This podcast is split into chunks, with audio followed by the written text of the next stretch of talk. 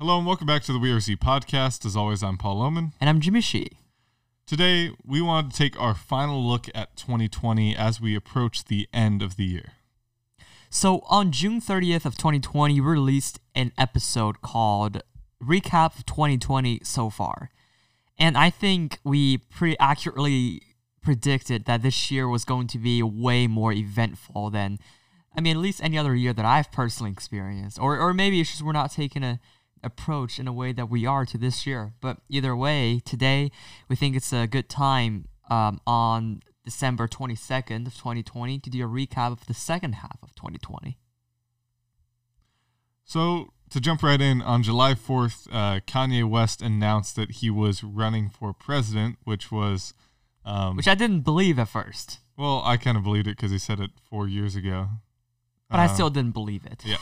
well, in the end, um, his campaign ran on um, such ideas of supporting the arts, of course, and then other more radical ideas like restoring school prayer.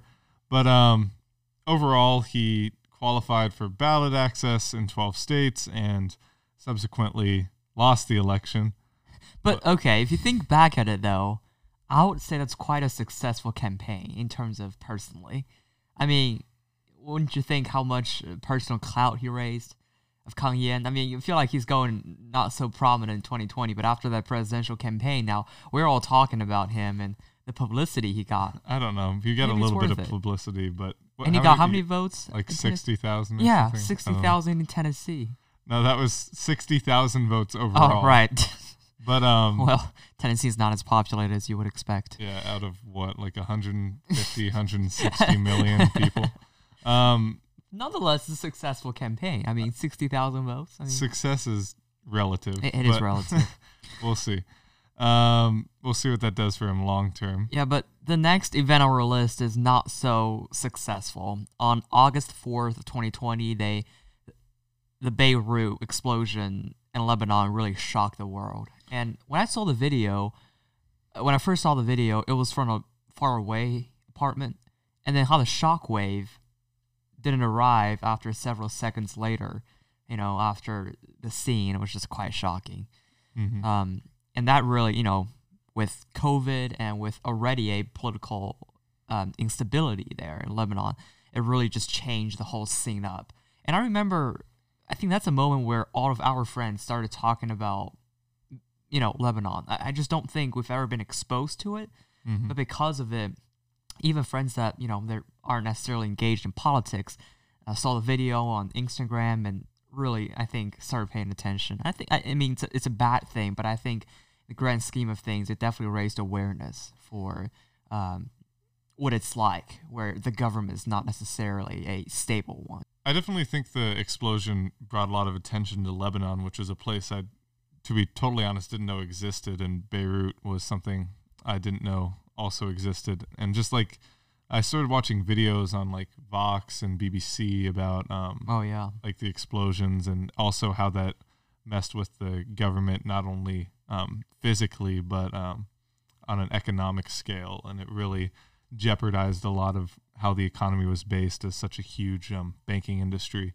Um, but that's a totally different topic. Um, and it's just kind of insane to watch something that's like the equivalent of a massive bomb just destroy. I mean, it's like a thousand tons of TNT, basically. A few thousand, yeah. Like it's just crazy the amount of damage that it um, did to the entire country itself.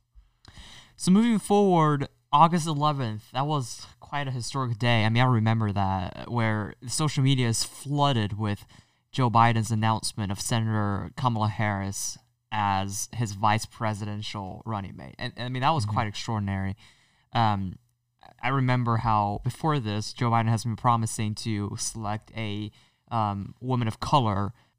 But, like, also think about how crazy it is. I mean, it's the first ever woman and woman of color to be on a presidential ticket. Yeah, it was definitely a significant moment for politics and for our country as a whole. Um, and I'm sure looking forward, it'll be really interesting to see how the two work together, seeing as there was a bit of a feud between the two in the election. Yeah, I remember that. The, um, you know, I was a little girl on the bus was quite powerful. moving forward on August 16th, the Death Valley, which I mean, on its own, it's already a pretty hectic place, but it hit 130 degrees Fahrenheit. Well, of course, that's a result of the fire, but still, it also, I mean, you know, it is the Death Valley, but still, Mhm. that's the um, highest temperature ever on Earth in nearly a century. I mean, it's kind of an indicator of how so- this year has something's wrong. I mean, Yeah. some, something's going on. so you know, whenever people are talking about how like you know climate change is doubtful, I'm like, well, it's, I, I don't know if we can really survive in a temperature that's 100. It's also weird to think like we have all these scientists and stuff saying the world, if we do not do something about it now and stop emissions, like the world is going to be inhabitable by 2050, 2055 or something like that. Yeah, I mean, moving forward just a little bit. Uh, I mean, well, moving forward a lot, but a couple of weeks ago, all major nations like you know EU and um, Australia, China, U.S. all announced some sort of plans to be net zero by 2050 uh, or 2030. So I think that's a really, I mean, it's an aggressive policy and aggressive hope, but I think that's we're moving in the right direction in terms of um, caring about the climate and understanding that it's a it's a major threat that needs to be understood. And I think one line, I, I think there's a major difference in understanding climate change. I feel like among us Gen Zers, it's more about well, the Earth is literally going to be inhabitable and it's bad, right? hmm And for other generations, which I think is a really interesting approach that Biden has brought out, is how instead of, you know, in terms of a conversation between fracking in Pennsylvania, he brought out about how new renewable energy could bring good paying jobs. And I thought that was fascinating because I think it's understandable that cutting carbon is going to inevitably hurt economy to some degrees, especially when, I've, you know, at first. hmm But then, like, what this opens up is a much bigger opportunity in solar uh, or nuclear or wind or um, hydro uh, power that's going to actually create more jobs and better paying jobs. So I think that's a really good way to approach it for our, for other generations, you know, that don't probably necessarily um, have that sort of emergency feeling like, oh, well, we're gonna all live in hell. Yeah, I think especially there's a lot of smoke and mirrors that go on between the coal and gas companies who are trying to hide all of these um, the positives of going clean, um, and a lot of that has to do with the economy and has to do with job loss and stuff like that. But inevitably, in order to prevent all of this from happening, like that's a sacrifice you're going to have to make Right. one way or another, and ultimately, it'll probably um, turn out to be a lot better in the long run, not only for everyone but for the economy, Ye- for everything. And I think it's kind of funny because, like, um, you know, I've heard a lot of arguments from people that don't necessarily support climate change, and um, a lot of those people tend to care a lot about national debt. And then it would just be like, would you really want to leave all that much debt for our grandchildren? And I think the counter argument here would be, would you really want your grandchildren to live in a place that's 130 degrees? Mm. But I mean, of course, it's not going to be necessarily that bad. But but I think um, there definitely needs to be some sort of balance. You know, of course, eh, you know, with our friends and we know the people that tend to be very partisan on issues. So I think it's really important to have a um, a unity where we can understand what's the best way moving forward.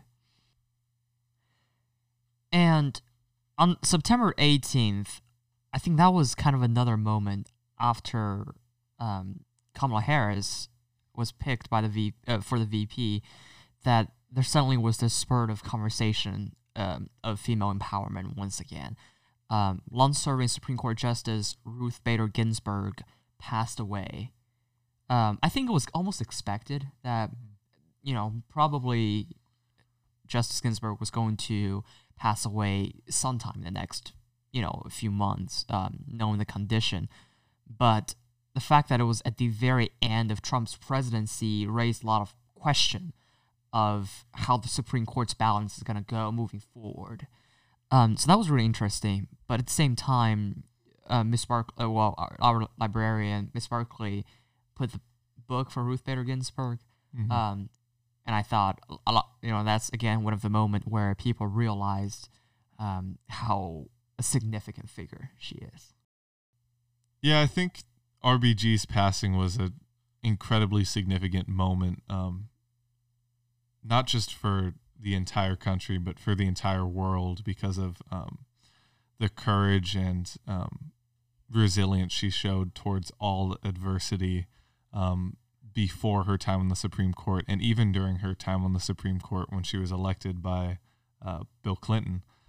And I think her ability to be so independent um, and so courageous in a time where women's rights were um, very different from how they are today and how she was able to change so much of how gender norms are perceived and how equal rights are perceived today um, really just speaks to the fact of um, her legacy and how she was able to really define an era for women's advocacy.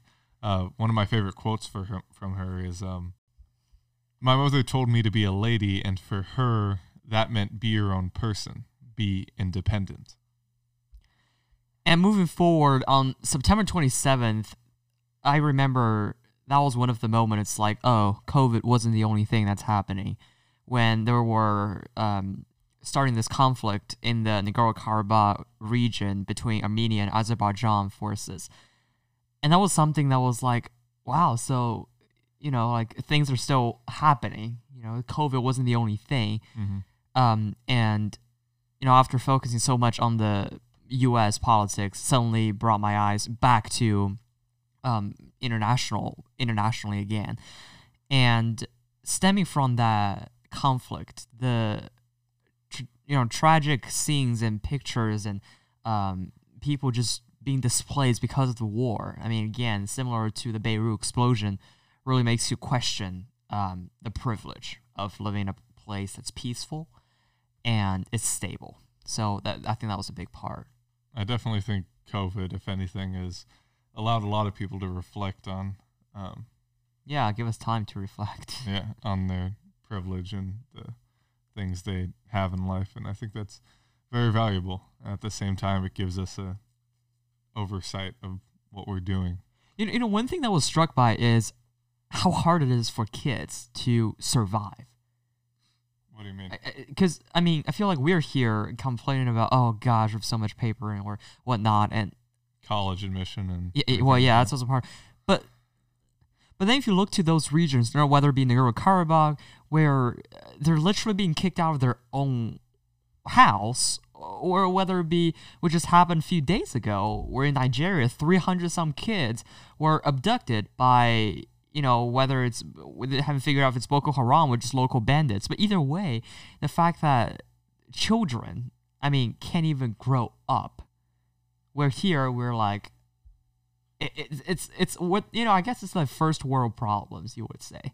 Mhm. So, I think as Gen Zers, again, when we're talking about things like these, putting in context of where we are, I think is so important. Then on October 2nd, um, an equally concerning and ironic event happened where Trump tested positive for COVID 19. Yeah, like I remember before this, we've just all been talking about like, uh, well, like you know, Trump dump, downplaying the virus and think it's not a big deal. Like, oh, what if he got the virus? And he got the virus. Yeah. well, it's like when it was oh, announced and um, we waited a few weeks and heard about his recovery and how he was still greeting fans and um, outside of the hospital and stuff like that. Did you hear where he was gonna rip open his dress shirt because there was a Superman T-shirt on her? I thought that was kind of hilarious, but also like, what in the world kind of moment, you then know? again, like he was saying, he came out feeling better than ever and stronger than ever, even though like, good, I mean, good for him if, if Yeah. that's the case. if that is the case. But I at kind the of want to same get time, COVID too now. if I was being uh, injected with thousands, and hundreds of thousands of dollars worth of drugs, oh, I mean, yeah, 300 300k the cocktail hmm injected with. yeah, but um, I would feel a bit stronger. I, yeah, would, yeah, you're right. I would feel like Captain America at that point. Um, but yeah, very interesting moment for uh, politics as well as just watching the sheer um, irony of it all from the Mhm. beginning of his uh, COVID statements to the end. It's just a very fun ride. to say the least. Yeah. Well, I'm so glad that he's okay. I mean, Yeah. that's that's good after all. Definitely would have been interesting to see what would happen if he. Oh yeah. I mean, that'll be Yeah. big time. But what happened in October for us though? Um, yeah, so basically in October, um, Jimmy, right after this event, yeah, right after Trump tested positive. right after Trump tested positive, um, Jimmy and I were recording the podcast, and we found out um, that his host family had been exposed to COVID. Um, so since he was staying here over the weekend, uh, he was forced to quarantine here. Um, and after those two weeks of quarantine, unfortunately, then my sister tested positive for COVID. Yeah, and I was literally like James was in the driveway when I found out. We're actually recording a podcast then. Yeah. So we were recording a podcast and then we got a text message saying Paul's sister tested positive. And I was I already packed everything I was getting ready to leave. So two more weeks. Two more so weeks At that point it's four weeks. hmm But then something else happened, didn't it? Yeah, then my uh, grandmother got it from, I'm assuming my sister. Um, And, and that's like at the almost end of the at two the end of the period. two weeks. So then you were stuck here once again. So you were basically That here was a month six and a half. yeah, six weeks, yeah, by Yeah. then. So um, yeah, very chaotic. I guess October through November. Hey, that Uh, might be the Oct- October surprise for us. Yeah, I guess that's our October surprise. Um, but yeah, very interesting. At least we got to do a lot for the podcast and finish a lot of college stuff. Oh yeah, yeah, that is good. true. But um, speaking of November, um, on November fourth, the U.S. became the first country in the world. Hold to on, hold on. Before that, we're gonna talk about the election. Yeah. So speaking of November, um, on November third, of course, there was the election, the 2020 presidential election, But we're quarantined at the point. where where we were quarantined. Yes. quarantined. Um, and it was a face-off between Biden and Trump. That was interesting. Uh, through a lot of conflict through mail-in ballots and um, That uh, threw me off, honestly. Yeah, it was quite a because in the beginning it was Trump um, was looking pretty good. yeah he was looking all right to have a second term. and Yeah. I mean, it went in as being. Trump, I mean, Biden has a sixty-four percent winning with the Vegas odds, and then from sixty percent, it went to Trump eighty, Biden twenty then- Mhm. by the end of the night. And my phone was blowing up with people were like, ah, whoa. and then the- it was at the same time where people like, yes, let's go. And and then, you know, of course, I think that was quite a slow election with, I mean, we didn't really know what happened until about seven. probably five- a week five, or six days, two yeah. after- yeah, I don't know.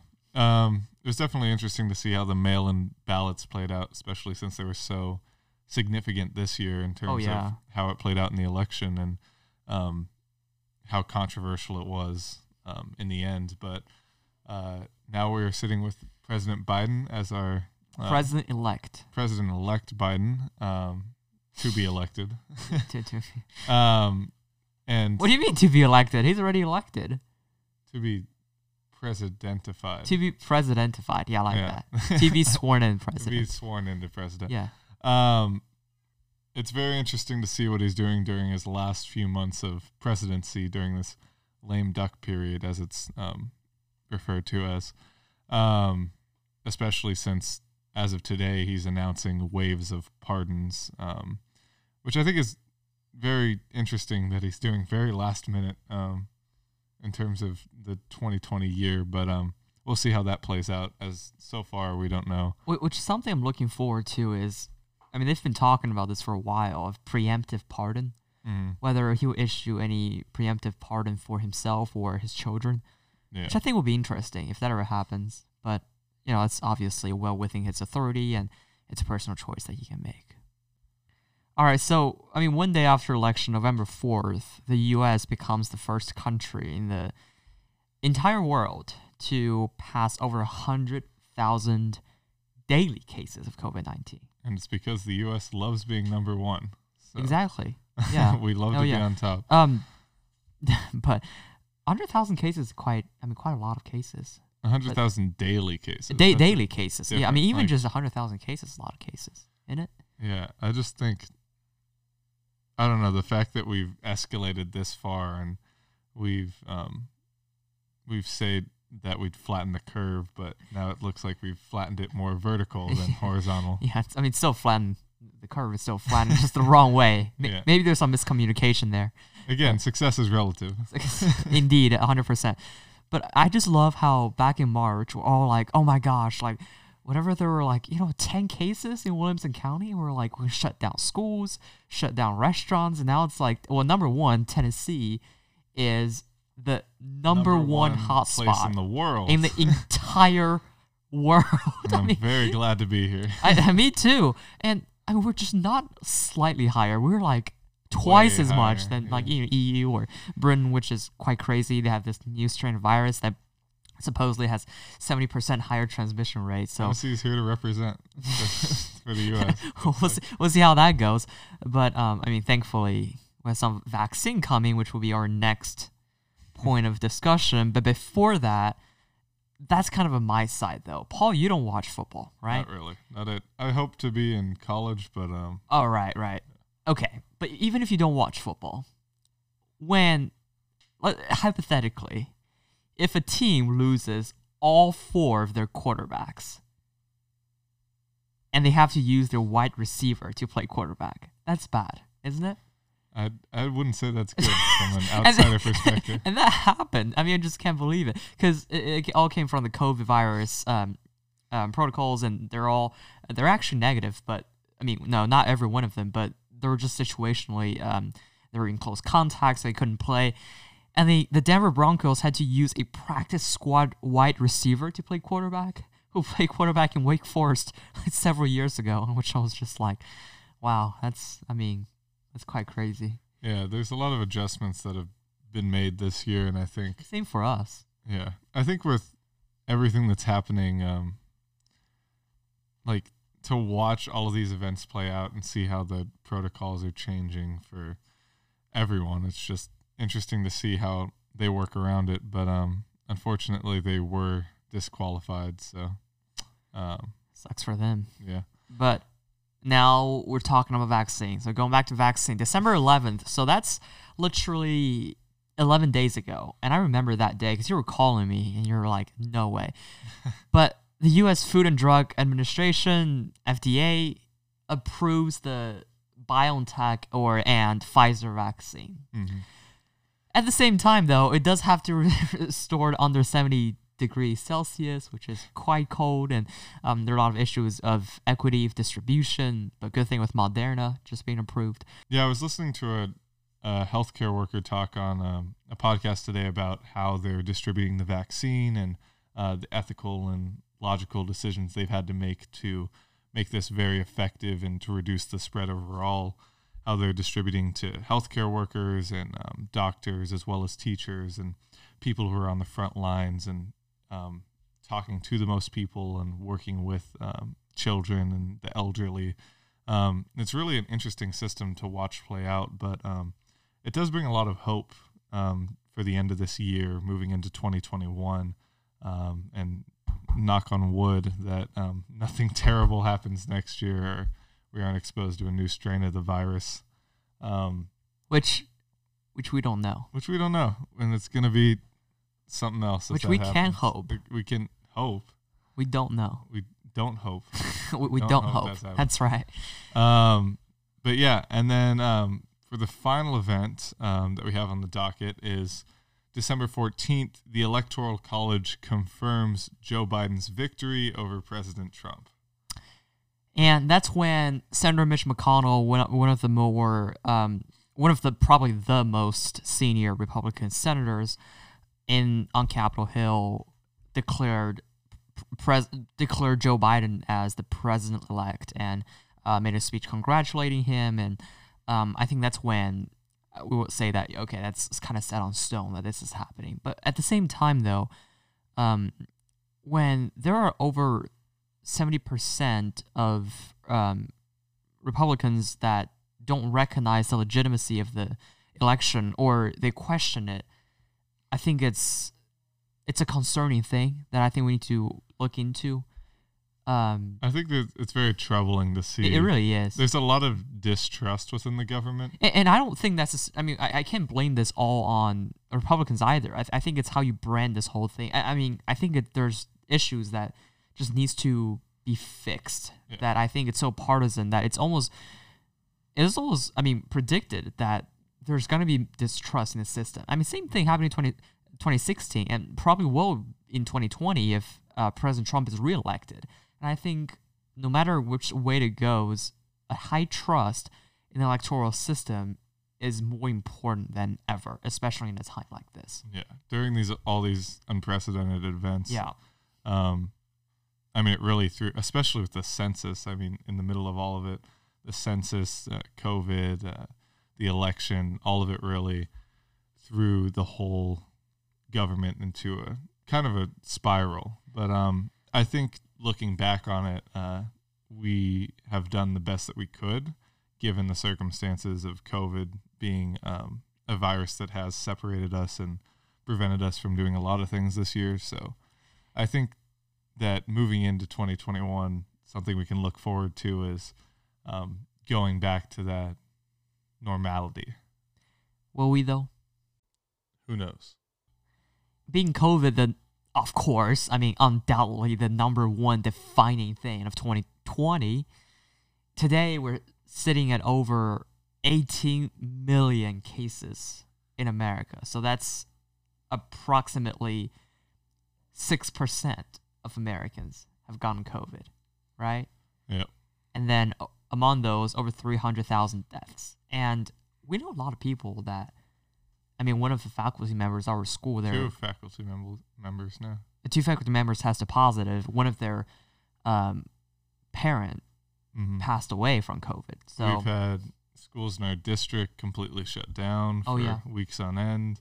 Our school close to shutting down. Really, I mean, um, we're like two people away from. Yeah, very close.